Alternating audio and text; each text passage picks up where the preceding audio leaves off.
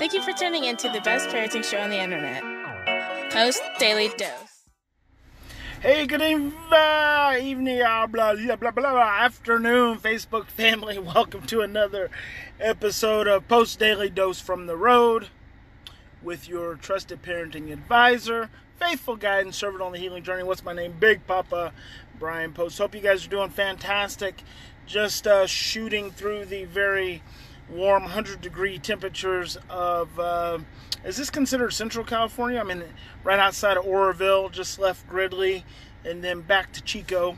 I think at one point my car was registering like 108 um, outside. So anyway i saw that i had signal. I saw that it was post daily dose time and i figured i'd just pull over here and chop it up with you guys for just a little bit. So Here's the thing our subject topic episode matter of the day is school in the age of COVID.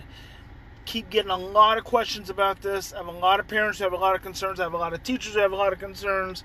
No one knows what to do. Everyone's up in arms. Everyone is stressed out. And everyone is concerned. And here's the thing hello there, Tammy. Hello there, Mimi. So, what does Big Papa think about school in the age of COVID? I don't think it's a good idea, and let me tell you why. I wonder if you guys could surmise that I wouldn't think it's a good idea. School is stressful by itself. School with mask is impossible. I can hardly stand a mask for 10 minutes in the store and out of the store expecting kids to wear masks all day, kids, much less teachers, to wear masks all day to prevent a virus is unrealistic and I think it is ultimately going to be demoralizing and it is going to be really stressful. I do not think it is a good idea. I think that if given the options, as challenging as it is and may be, you should look at homeschooling options. Maybe look at homeschooling co ops where there can be small group, very small group gatherings of children. And the education can take part outside. It can take part at community centers. It can take part in gyms. It can take part, you know, in fields. It can take part in churches. It can take part in all number of places where there's where there's space and it can be broken up into very short segments of time. I, I think it is just absolutely realistic, unrealistic to send children to school in these environments. And I know I have so many parents that have children at home and have to work and have to do all those kinds of things and at the end of the day, you're going to have to do whatever is, is in the best interest of your family and in the best interest of your situation. But I can do the only thing that I know to do, like I always am with you guys, and just be honest about my opinion. In times of stress, our thinking's confused and distorted, and our short term memory is suppressed. That's the fundamental reason that most kids struggle in school anyway, because they are stressed and their short term memory is shut down and they're not thinking clearly.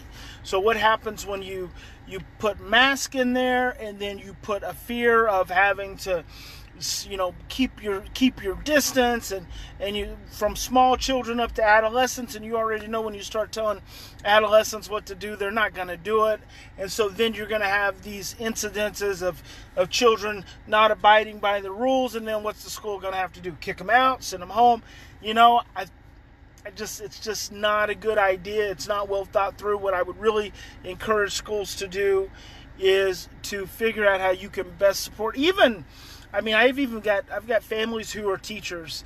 I've got one of my families, both the mom and the dad are the teachers and they have to try to teach via Zoom and and they're encountering those challenges and in bigger cities um, in California, you know, there's a contingent of children who don't have the stability of parents in the home. They don't have the stability of food and bills and and uh, bills paid and and um, you know, love and, and security. So there's a whole nother level of challenges for those children. And then what do schools do then? Oh, thank you so much, Cynthia. Hello, Tracy from PA. I hope you get some much cooler weather there. Cynthia making it rain on Big Papa today. Thank you for those 200 stars. And who was that? Someone shot me 200 stars yesterday, right at the end, right as I was pushing and I saw that pop up. Mm, I can't. Mm, I know it was a use one of my one of my regular viewers, so I just wanted to let you know I saw that. But um, so one of the big questions that parents have is, okay, if my kids aren't in school, how do they socialize? Okay, so first of all, children, the socialization of children, and this is a myth and misconception of how children socialize Children do not learn healthy socialization skills by playing with other kids. Children learn healthy socialization skills by having healthy interactions with adults and their parents. So that's very important. You know, we have to break that misconception that kids playing is how they learn to socialize. That is not true. They learn to socialize. Their primary socialization happens in the home, happens in the relationships with the adults in their home. And then when the children are regulated, they can learn much healthy, much healthier socialization skills. I've got a teenager right now who, because of her anxiety, her socialization skills are really poor, and especially if you put electronics in her hand. And so, during the time that I've been spending with her, the socialization happens obviously through our interactions with one another, but the teaching of socialization happens intermittently. Every now and then, I'll just drop a pearl on her about it takes five seconds to form an opinion. And that opinion can be a lifelong opinion. And so when you meet someone for the first time, it's really important, you know, that you look at them and that you not, don't look at your phone and that you feel good and feel secure. Done. End of conversation. That's the lesson and and I will say to her, and I have said to her, here's something that's going to follow you for the rest of your life, and then I'll boom drop a pearl on her. You know, no real real conversations, but I have to get her regulated, I have to get her anxiety down, then I have to drop a seed of education that she can use and process and think about that she'll carry with her for, you know, the end of times. Hello there, Kirsten from the Netherlands, and hello there, Stefan as well. So don't be don't be compelled to push your child into school because you're fear of them not socializing. Bring a friend over. Okay? So here's here's the thing. It's just the weirdest thing, right?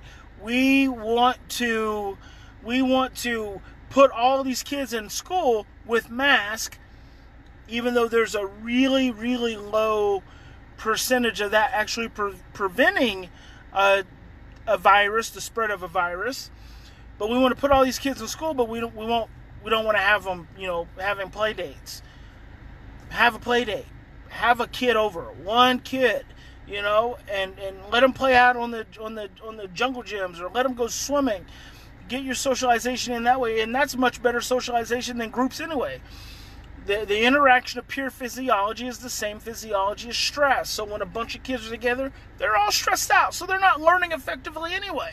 So do one-on-one play you know set up small group small group opportunities with your children. And then you can teach your children effectively find out the best way that they learn let's just pray to the good Lord that this is a short term situation that we're going through, that eventually this virus will wear itself out, we'll develop immunities to it. Maybe there will be some kind of immunization, which I'm not crazy about that, I'm not going to go in that conversation with you, but maybe our bodies will start to develop some kind of immunities and we can start to fight it naturally without people dying. So that's that's like the big thing. Hello there, Connie from Canada, and hello there, Sue. So let's just keep praying that this is a short term situation. It's not going to be long term. A, a, missed year of school, a missed couple semesters of school is not going to be a detriment to your children's cognitive development. Your children are smart.